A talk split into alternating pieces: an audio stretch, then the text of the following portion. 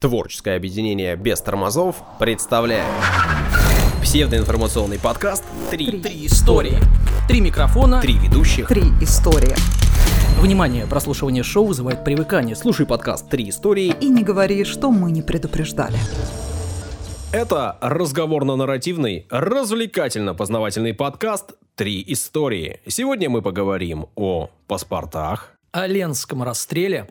И о братьях Гавс. У микрофонов Данил Антоненков. Дарья Лебедева. И Александр Онищук. Три истории. Сейчас расскажем о всяком о разном. Вы послушайте, вам понравится, вы напишите комментарий.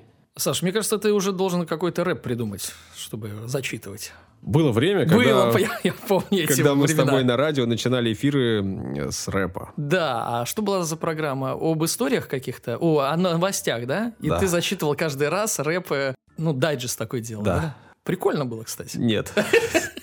Не будет рэпа сегодня, будут только истории. Отбивочку, пожалуйста. История о Ленском расстреле. Ну, у нас тут был Первомай, мир Трудмай, да, так сказать. Ну, и, соответственно, история в тему. В тему. История Это- не веселая, не веселая, но поучительная. А это мы любим. Веселые истории будете рассказывать вы с Дашей. Даша, мы будем? Но у меня на самом деле тоже не очень веселый. Ну что ж такое? Сегодня не день веселых историй. Значит, серьезный выпуск Хорошо, хорошо. Ладно. Трагедия произошла в апреле 12 года, 1912 на приисках, э, которые были расположены э, в районе города Бадайбо. Это на притоке Лены, на реках Витиме и Олекме. Кстати, Бадайбо, э, там до сих пор добывают золото, и очень много. И э, у меня там знакомый несколько лет работал. Условия, говорит, адские. Вот сегодняшние современные условия все равно адские. А денег, наверное, нормально там. Ну, для, скажем так, обычных людей, да, но не сказать, что прям там э, миллионы и горы. Бадайбо сейчас, э, насколько он мне рассказывал, является там лидером по добыче золота у нас там, чуть ли Ого. не в России. Ну, то есть там очень много. Ну, я боюсь наврать, ну, в общем, очень э, серьезное местечко до сих пор. И вот э, на Ленские прииски, кстати, 66% акций принадлежали британской компании Лена Голдфилд. А, Вот. а, Рабочие стремились со всей России. Ну как, э, привлекали неплохие, на первый взгляд, знаете, когда вот э, зазывают условия. А именно, зарплаты выше петербургских даже. При приеме на работу выплачивался аванс, сразу подъемные, в пользу будущих работ. И э, разрешалось добывать золото сверх нормы и уже самому реализовывать.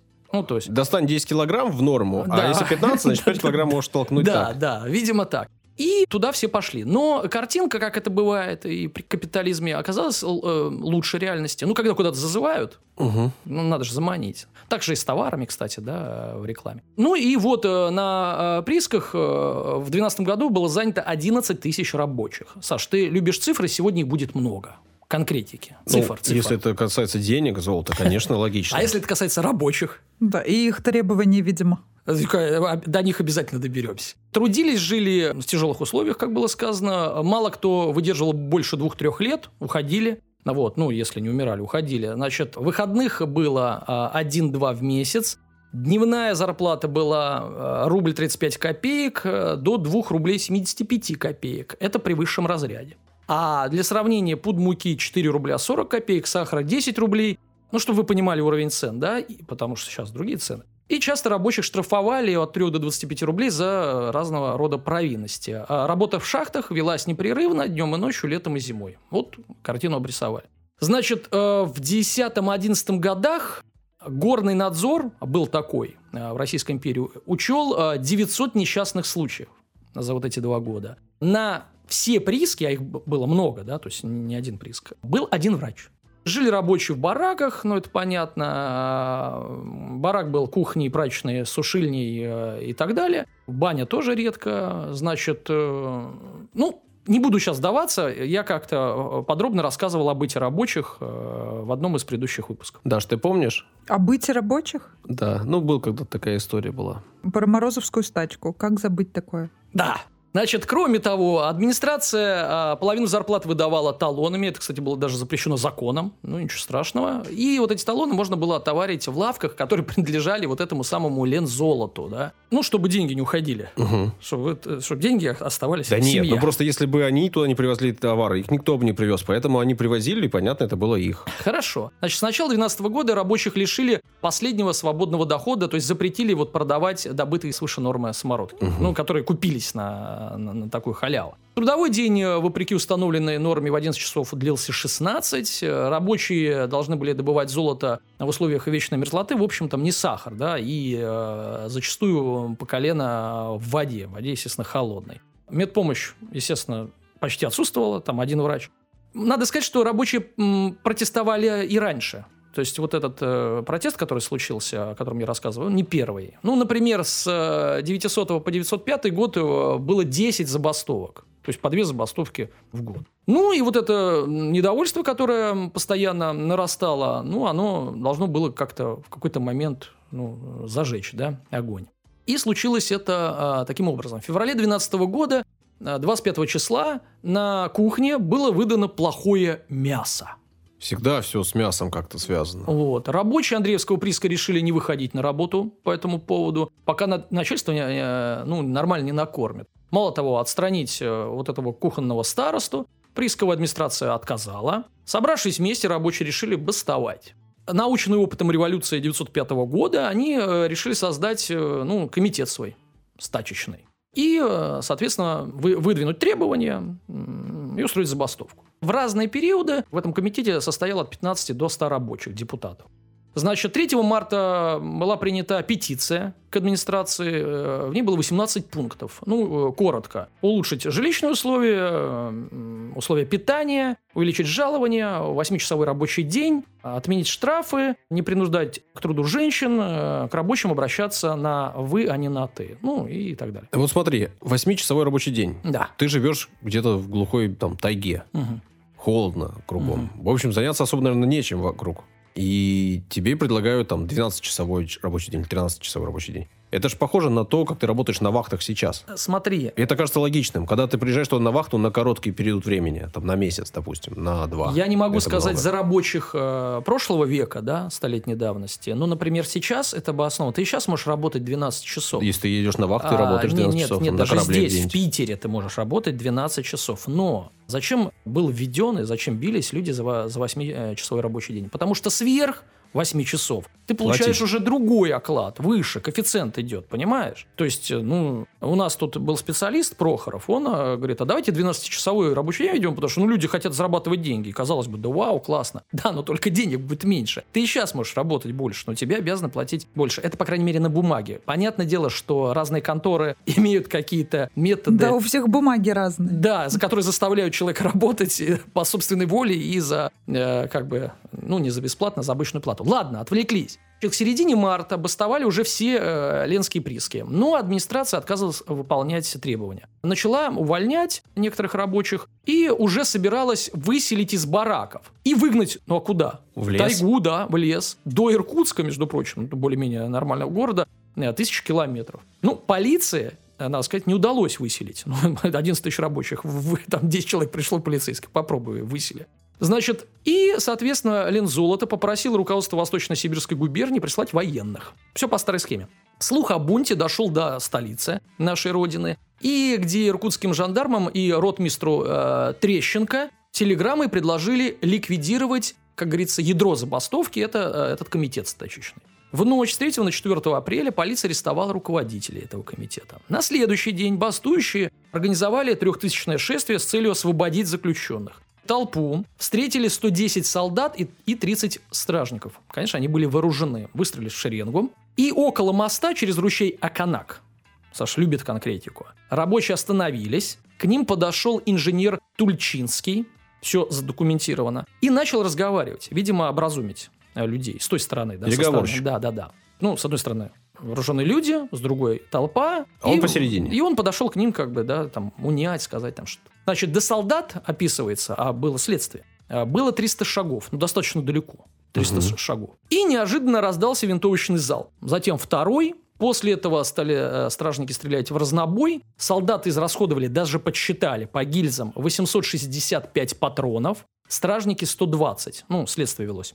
По всей дороге лежали убитые и раненые. Было убито около 270 человек, ранено около, около 250. Солдаты э, стреляли даже в тех рабочих, которые пытались помочь э, своим товарищам. И только через два часа, когда все уже улеглось, уже ну, увезли э, убитых и раненых. И Соответственно, уже э, по всей России прошли, э, ну, прослышав про э, вот этот расстрел, на протесты. Э, и на 1 мая вышло аж 400 тысяч рабочих на 1 мая, вот к слову о 1 мая, да. 11 апреля министр Макаров, отвечая в Госдуме на запрос социал-демократической фракции, заявил, так было и так будет всегда по поводу расстрела. Ленская трагедия сразу вышла на первые полосы, вызвала общественный резонанс, и э, даже создали правительственную комиссию, отправилась в Сибирь, но свое следствие решили провести депутаты Думы. Они создали э, параллельную комиссию во главе э, с малоизвестным адвокатом Александром Керенским. Вот. Ну, это будущий глава, э, кто помнит, Временного правительства. Ну, мы поняли. Ну, вы да. Я для Саши. Значит, Спасибо. Да, да, да. Для Саши топонимов побольше накидаешь. Да, да, И чисел. Ну, я сегодня и так чисел много всяких, да. Спасибо. Да, цифры там все. Значит, обе комиссии признали условия, обе, и правительственная, и вот от, от Думы, условия труда на приисках несовместимыми с человеческим достоинством, а применение оружия не было спровоцировано действиями рабочих шествие которых представляло, э, преследовало, извините, исключительно экономические цели – вот. Э, главная ответственность возлагалась, э, ну, на кого-то же надо свалить. Ну, то есть, выяснили, что не надо было стрелять. Кто виноват? Ну, руководство компании, местные власти и лично ротмистер Трещенков. Нашли чувака. Ну, с другой стороны, он отдавал приказ в любом случае. Потому что первый залп, и мы знаем, и второй был организованный. Да, не кто-то один там выстрелил, а особо нервный какой-то солдат. Нет, это был организованный залп. Ну и что э, с ротмистром? Уволен со службы и, о боже, разжалован в рядовые. Ну, то есть он дал команду, убито 300 человек, разжалован. Хорошо. 300? Ну, там 270. Ну, я округлил. Извини, Саш. Не, мне 270. Сказал, 30 сказал. Около 270. Итак, подходим к концу. 26 июня уже там два месяца прошло, э, на собрании рабочих, а это 3000 человек, э, там обсуждался новый договор, который предложила администрация. Но все-таки события произошли, надо как-то реагировать. Сутки обсуждали, решили, что в новом договоре нет вообще существенных изменений и порядок, по сути, остается прежним. И была принята резолюция о невозможности подписать этот договор. Депутат Шишкин заявил, цитата, Сейчас мы видим, что в России нет законов судить богатых, работать здесь, э, где была а, пролита невинная кровь наших товарищей, мы не можем. Может быть, настанет время, когда это бесчеловечное рабство капитала исчезнет, и мы добьемся своей правды. Конец цитаты. И вот, уже через два дня горняки по призыву комитета прекратили работу и началась массовая эвакуация э, людей э, с приисков. То есть стали расходиться. На, на пароходах, баржах, лодках. Количество людей, ну, мы помним, да, 11 тысяч. Соответственно, ну вот вывозили просто толпами э, в непонятно каких условиях, там леса, как, как ты добираешься пешим ходом, у кого-то ну, кто-то повезло там телега, лошадь. Телега, лошадь, это дороги нужны, а там, наверное, дорог Ну, какие-то были, наверное. Но в итоге еще отмечается, что и в пути погибло достаточно много человек. Сколько, ну, не сообщается. Итогом забастовок и расстрела стало самостоятельное увольнение в итоге 80% всех работников. 80%. Угу. Много. Ленская трагедия вызвала бурю стачек и забастовок э, э, по всей империи, в которых участвовало более миллиона человек. И, собственно, мы знаем, что через пять лет произошла Великая Октябрьская социалистическая революция. Вот такая история к 1 мая. Мы, конечно, призываем мир, труд, май, да? Мир точно, абсолютно. И трудиться тоже хорошо. И май хорошо, Саша. А вообще обожаю. Весна прекрасна.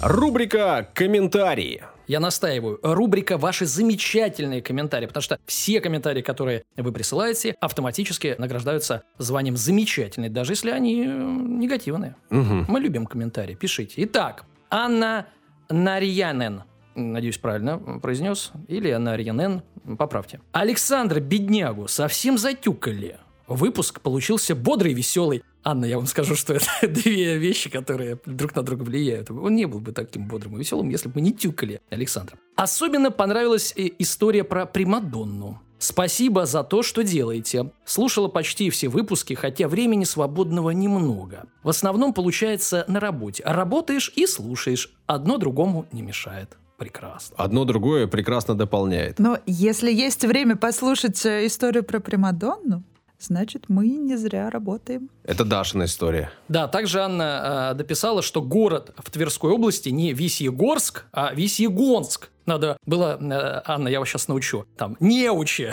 надо было добавить. Это наш стиль. Так, э, гречка Кашин. Спасибо, хороший позитивный выпуск, молодцы, лайк. Это из кастбокса. Лайк приняли. Мгм. Трофим Смирнов, наш постоянный слушатель, пишет. Я хотел написать, что рад, что вы все снова вместе. Был период, когда мне казалось, что вы пишетесь в разное время группами по два человека. Но последние два подкаста это уже не так, и это супер. Спасибо, ребята. Пишите, значит, в Кастбоксе, в э, приложении подкаст от Apple, ВКонтакте. Ну, собственно, да. Пишите, мы прочтем. В прошлый раз я вам рассказывал о путешественнике Владимире Несине. Был такой э, любитель ходить, ушел от трех жен. Я помню. Каждый запоминает то, что касается его, и волнует в первую очередь. Даша, что, Босоногий мальчик он еще был, я Даша, что ты запомнила? Пересказать? Ну ладно, не надо. Я оценки паспорт, выставлять не паспорт буду. еще такой, мульти. Мультипаспорт, Лилу Даллас. Я помню, э, что у тебя история про паспорт, и я помню, что у тебя там была отсылка какая-то про паспорта, про формы старого образца, которые пришлось заполнять, и, видимо, тебя это зацепило, и ты решил написать историю про паспорт. Да? Наверное, о возникновении паспортов. Про Петра Первого будешь рассказывать, потому что 350 лет ему или что? Саша, ну не томи уже. А про паспорту расскажешь? Просто Даня меня спросил, а что за паспорт такой, гражданина мира? А, точно, гражданина мира. И Я ему сказал, что это какая-нибудь там лига выдала этот самый паспорт. Ляпнул, не подумав, и пришлось разбираться, да? Да, потому что я же не могу Чтоб я оставить в заблуждении всех слушателей и вас Нет, тоже. меня-то можно, а вот слушателей не хотелось. Вот, поэтому буду... Лига ставок? Практически, да.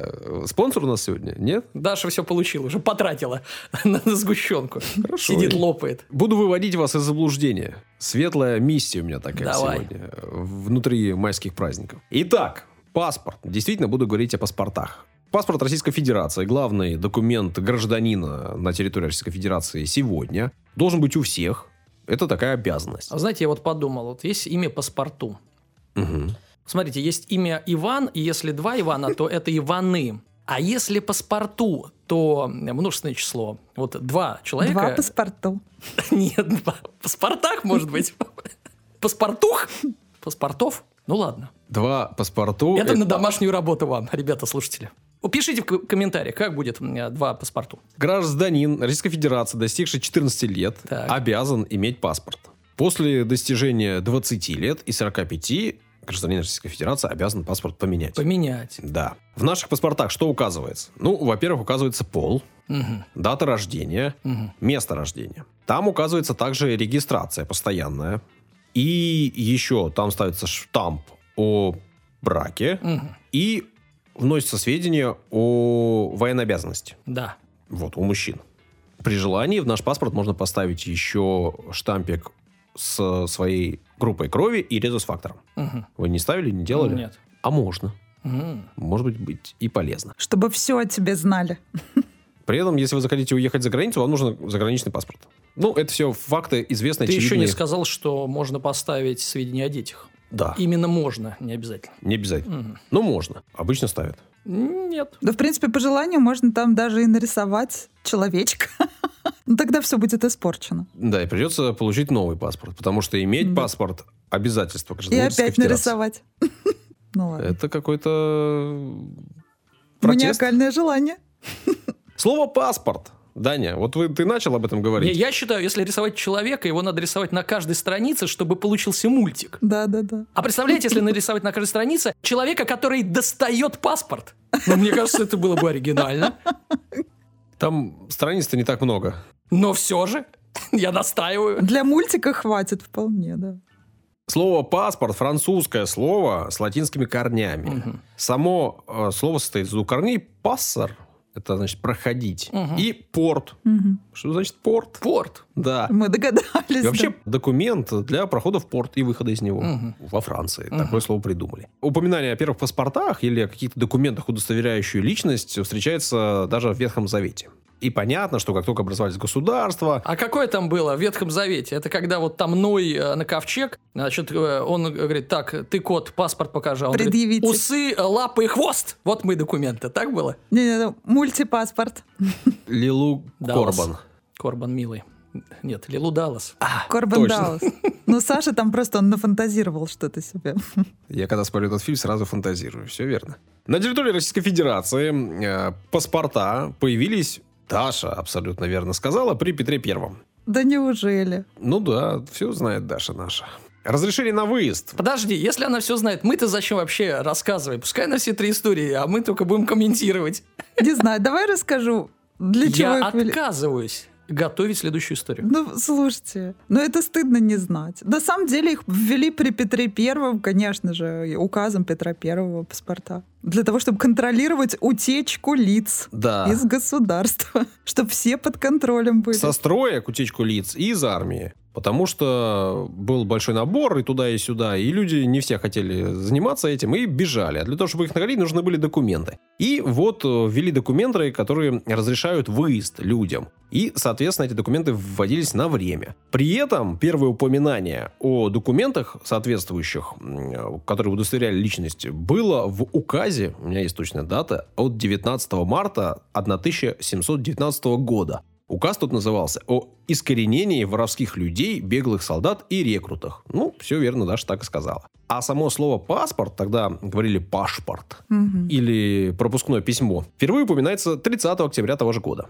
А когда начали говорить пачпорт? Сначала ше было, да? Ша. Пашпорт. Да, да, да. Позже, в результате губернской реформы 1775 года, паспорт э, стал обязателен для представителей духовенства, дворян, высших чиновников, в случае, если они собирались переезжать с места на место, ну или покидать э, территорию страны. В 1782 году, много дат тоже, паспорт должен был э, с этого момента зарегистрирован в том месте, куда ты приезжаешь. Приезжаешь, показываешь паспорт, проходишь регистрацию. По большому счету с этого момента и пошла прописка у нас на территории. В 18 веке э, прибывший в Питер или в Москву, в большие города, в поисках работы, человек должен был предъявить паспорт, а ему выдавался адресный билет, э, документ, в котором указывался род его деятельности, характеристики, личные данные, и отзывы работодателей туда вписывались. Мол, плотник отличный, например. При этом... с одной- Нет, написано плотник и так четко, чернилами, красиво и коряво карандашом. Отличный. Ну, ну чтобы оклад побольше иметь. С 1724 года по 1897 год при выдаче паспорта взимался сбор. За денежки это делали. При этом в конце 18 века, в начале 19 века, для большинства граждан срок действия паспорта составлял всего-навсего полгода. То есть ты получал паспорт, переезжал куда-то, платил деньги за это, а потом тебе паспорт изымался. И если Чтобы ты по- еще раз куда-то еще, деньги, нужно да. будет еще раз получить Очень паспорт, удобно. разрешение и все остальное. Да. Позже начали выдавать бессрочные паспорта. Ну и, конечно же, сначала их начали выдавать серьезным и уважаемым лицам, а не всем подряд. А вот э, все, в том числе крестьяне и мещане, смогли получить паспорта только в 1906 году. Мгм. И по большому счету с этого э, времени все получили свободу перемещения и выбора места жительства. Ну, как бы объявить-то объявили, а вот э, реализация об общей паспортизации, да, это дело э, не быстрое. Ну, народу в стране было немало. Ну, и не всем были нужны паспорта сразу. Да. Не все считали, что они им нужны. Но постепенно, да, пришло это к обязательству. Вот сейчас мы обязаны иметь паспорт. Хотя, если честно, я как минимум знаю одного человека, у которого нету паспорта Российской Федерации до сих пор. Сдай под лица. А, Зато есть паспорт э, Советского Союза. И есть вообще люди такие, которые Да, считают, да, что да, вот... Что э, это все нелегитимно. Да. Что там за фотографии такие? А вот, кстати, мы будем тему поднимать э, неудачных фотографий? В паспортах? Да, почему? Это всегда выглядит вот так ужасно. Не знаю, я очень красивый у себя в Я паспорте. тоже. А я всегда красивый. Меня э, сфоткали, когда я вот просто с, с утра проснулся и шел э, в трусах э, чистить зубы. И получился шикарнейший. Что это какая-то байка. Чистейшая правда. Ага. А после революции мы знаем, что огромное количество людей э, территорию Российской империи покинули. И э, в 20-х годах огромное количество беженцев было по всей Европе и вообще по всему миру. И понятно, что этим людям нужны были какие-нибудь документы. В 21 году Лига наций, та самая, которую я сказал, какая-нибудь там лига, во-первых, назначила первого верховного комиссара по делам беженцев, а во-вторых, э, занялась этим вопросом серьезно. Сама Лига наций была создана по окончании Первой мировой войны. Она провозглашала вообще-то своей задачей и целью развития сотрудничества между народами, содействию предотвращению военных конфликтов и укреплению всеобщего мира и безопасности. Не вышло. Так было написано. И за то время, пока она существовала, 65 крупных государств в тот период, которые существовали, это с 20 по 40 год, все, за исключением США и Саудовской Аравии, в тот или иной период времени входили в состав Лиги наций. Закончилась она в 1939 году, когда было принято решение исключить э, СССР из состава. По сути, она перестала функционировать, а окончательно закрылась в 1946-м, когда создали э, Организацию Объединенных Наций, ну и, соответственно, упразднили Лигу наций. И понятно, что я перепутал тот паспорт именно вот с этим, паспортом Лиги наций, который в 21 году э, первый верховный комиссар Фритьон Нансен, в общем, выдавал они назывались как раз-таки нонсенсов, нонсенсовскими паспортами. Нонсенсовскими паспортами. Саш, ты наговорил, выберешь уже что-нибудь там, смонтируешь. У меня такое ощущение, что вместо Саши Стив Карелл просто сидит, да, и вот это... Этот самый паспорт, вообще-то, был первым международно признанным документом, который, по большому счету, помог огромному количеству людей и найти себе новое место жительства, и официально в этом месте Не надо перечислять, просто найти себя. Так будет красиво. Для понимания, такие паспорта были у Ивана Бунина, Ильи Репина, Владимира Набокова, Игоря Стравинского и многих-многих-многих-многих. Ну, в общем, э, все очевидно. Репин сам нарисовал его? Нет, он как раз человечков рисовал, который паспорт достает. Ну, а у нашего босоногого путешественника, я уже говорю нашего, потому что второй раз его упоминаем в нашем подкасте, паспорт гражданина мира был. И его, Даня, чтобы ты знал, выдает Всемирное правительство граждан мира. Ничего себе. Ну, это, это где человек собрались и для себя правительство какое-то открыли? А кто его возглавляет? Что это за человек? Ну, вот расскажу. Когда, когда, конечно, читаешь «Всемирное правительство граждан мира», сразу как-то теряется уважение к организации. Некоммерческая организация со штаб-квартирой в Вашингтоне была создана Гарри Дэвисом, вот ты, Даня, спрашиваешь, кем? Бывшим бродвейским актером. Он в 48 году сказал, что не нужно ему гражданство США, а вообще он гражданин мира. И вот э, замутил, так сказать. В 53 году открыли первый офис, тогда еще в Нью-Йорке, и э, с тех пор продают паспорта граждан мира продают. При этом, э, вообще-то, сам этот паспорт, э, по большому счету, никем особо и не признан. У них на сайте висит э, письма от госучреждений аж шести государств. Кто признает? Вот я скажу. Эти письма были получены в период с 75 по 95 год, так что на данный момент, может быть, уже и вовсе нет. Отозвали. А так, Буркина-Фасо, угу. Эквадор, угу. Мавритания, Танзания, Того и Замбия. Туристические Мекки. Вот. Я должен сказать, а ты же рассказывал нам о том, чтобы по этому паспорту наш босоногий товарищ везде э, ходил. Что это за... Вранье? Неправда, да, что ли? Есть э, доказательства, есть паспорта, в которых проставлены визы аж 180 государств. То есть иногда при проезде через госграницу какого-то государства ты можешь сунуть этот паспорт, Но и это, человек это, вдруг это почему-то... не паспорт, это такой томик, да? Все-таки 180 виз. Ну, сколько страниц нужно? Такой том. Это всего в этих паспортах разных людей за всю историю было проставлено 180 виз разных государств. То есть 180 государств позволили въехать когда-то кому-то по этому паспорту mm-hmm. на свою территорию. Поговаривают, что когда-то на территорию Российской Федерации по этому паспорту кто-то въезжал из э, семьи императорской. Ну, вот уже в наше современное время. Вообще-то при этом не слишком-то безопасно на границе давать этот паспорт, потому что сам вот основатель Гарри Дэвис 20 раз был задержан за предъявление этого паспорта, за попытку въехать по этому паспорту на территорию страны.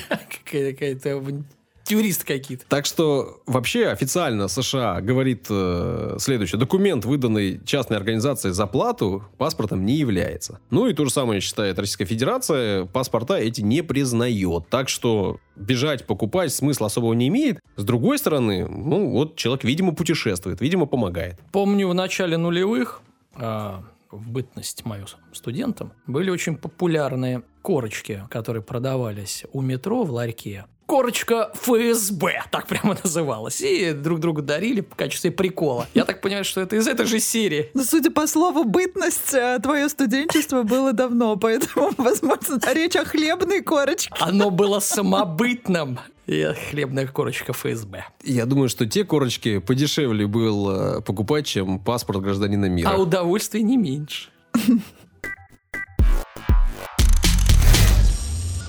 Дарья, Да-да. Рассказывай. Вещай. Помните жадного Скруджа Макдака? Хорошо, помню. Один из любимых мною персонажей мультфильмов.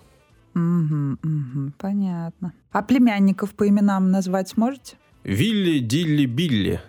Угу, угу. А еще кого из этого мультфильма помните? Поночку. А и- еще? Ее тетушку. Зигзаг-макряк. Вот. А еще ну, там это был... все добрячки. А еще был там какой-то крыс и лебедь какой-то злой. Как лебедя звали злого? Не помню. Ты, по-моему, придумал.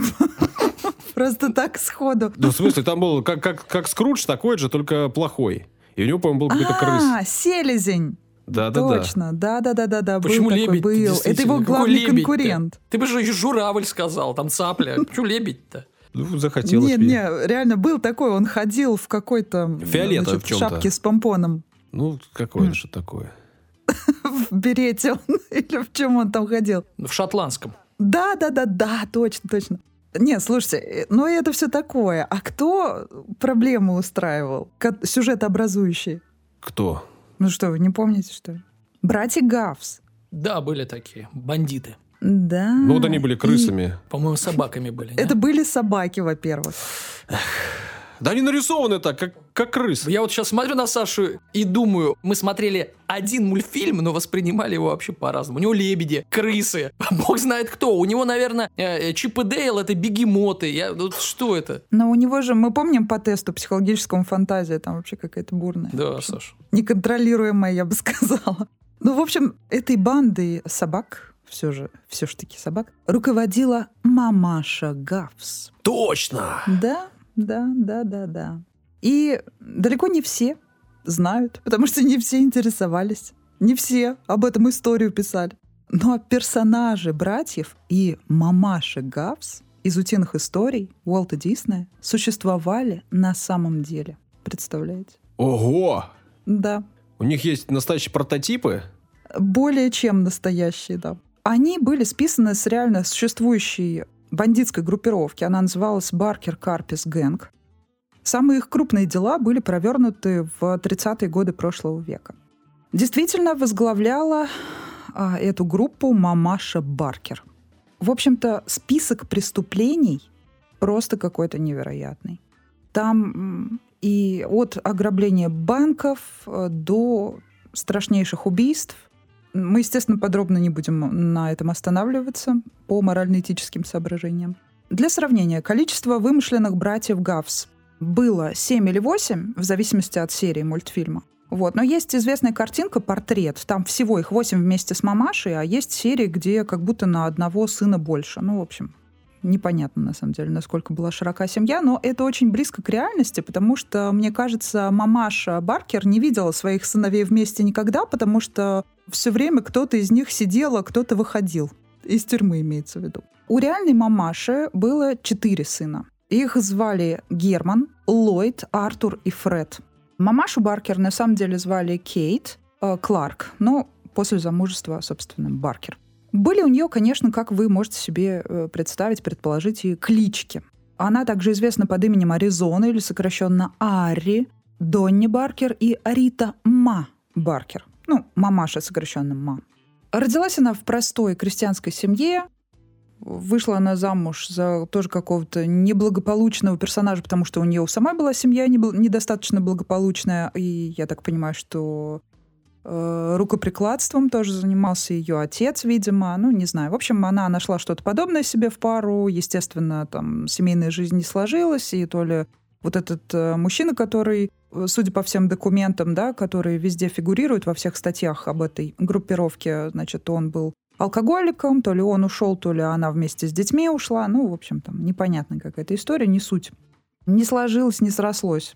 Но она решила организовать преступную группировку, в общем, со своими э, сыновьями. потому что э, дети надежд никаких в плане интеллектуального развития не подавали, но зато были очень активными и буйными. И соседи называли их всадниками апокалипсиса. В общем, все было жутко. При этом они все вместе не действовали никогда. Э, как я уже сказала, по той причине, что кого-то э, периодически сажали в тюрьму. И э, постоянным делом, развлечением, можно так сказать, в кавычках, мамаши Баркер был поиск адвокатов. Но это замкнутый круг, потому что, чтобы найти деньги на этих адвокатов, она придумывала еще всякие схемы и делишки, проворачивала их.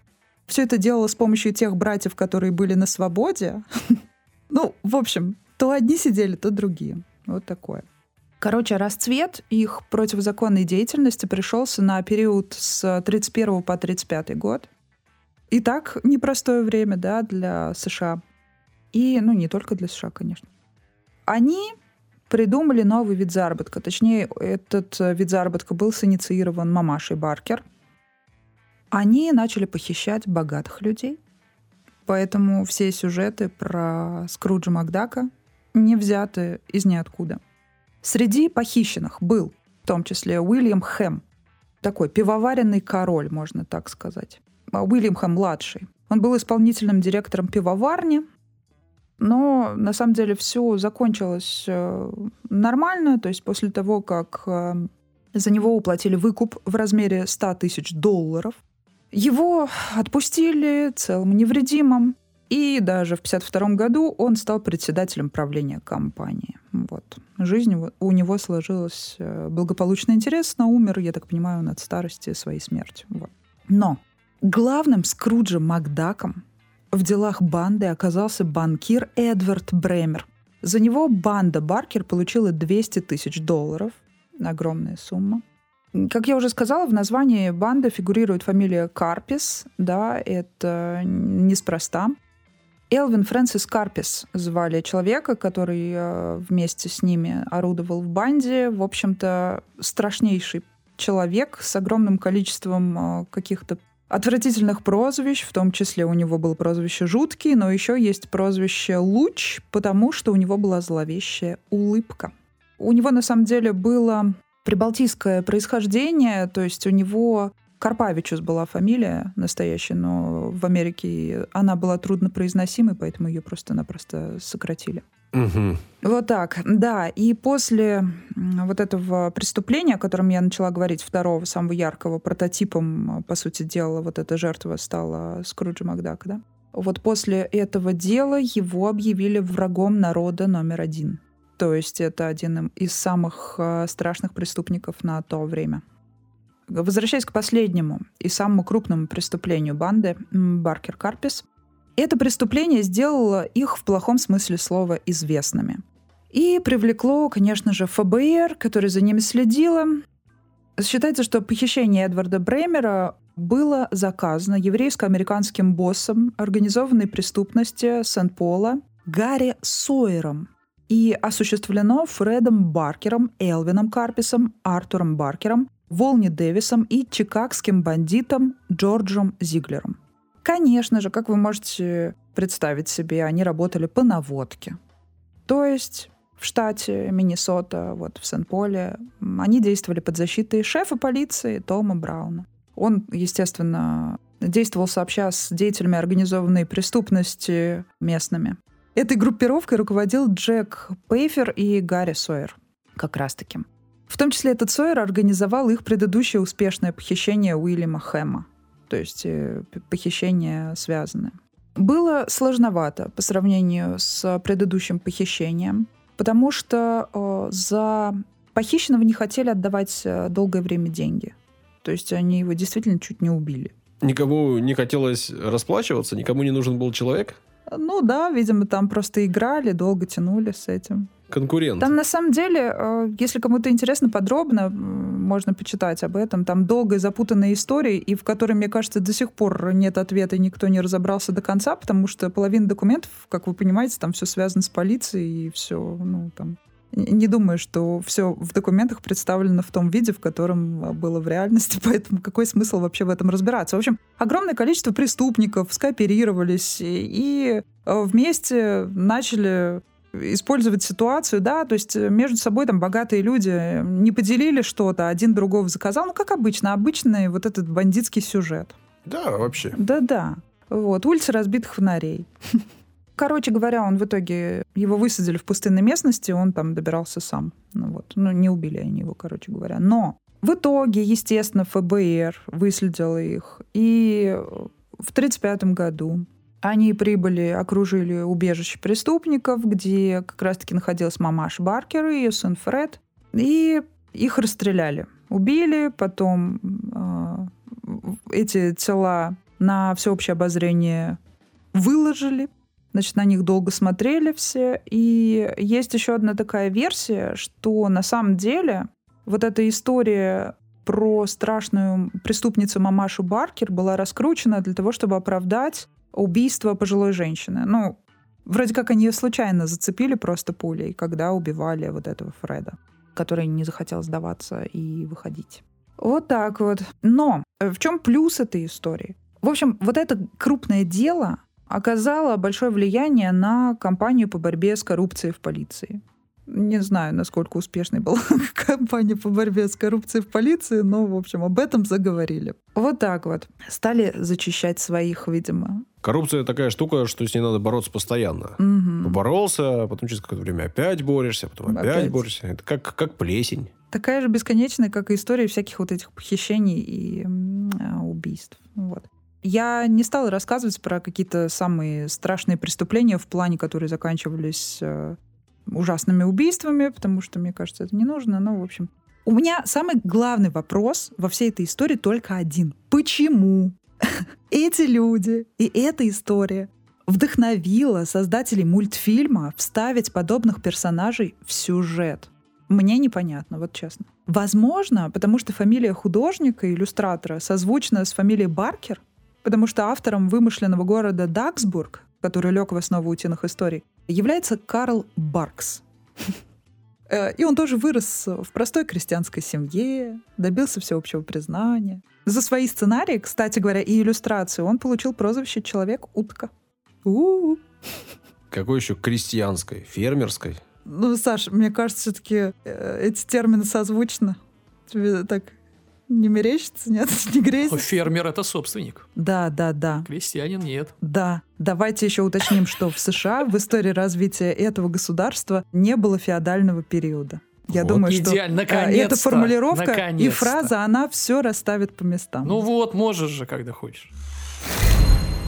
Спасибо всем, кто дослушал. Если хотите нас отблагодарить, сделайте это, пожалуйста. Напишите свой комментарий, выскажите свое мнение. Мы прочтем, нам будет приятно получать обратную связь. А я процитирую героя Тома Хэнкса из э, э, фильма «Спасение рядового Райана». Пишите спасибо, читайте спасибо и спасибо вам. Если хотите еще и материально нас поддержать, э, ссылка есть в описании на страницу Boosty, там в рублях. Сделать это несложно. Что-то, по-моему, 100 рублей, 200 рублей, 300 рублей. Ничего себе. В месяц. Е. И мы вам скажем большое спасибо. Пока-пока. До свидания. Всего хорошего.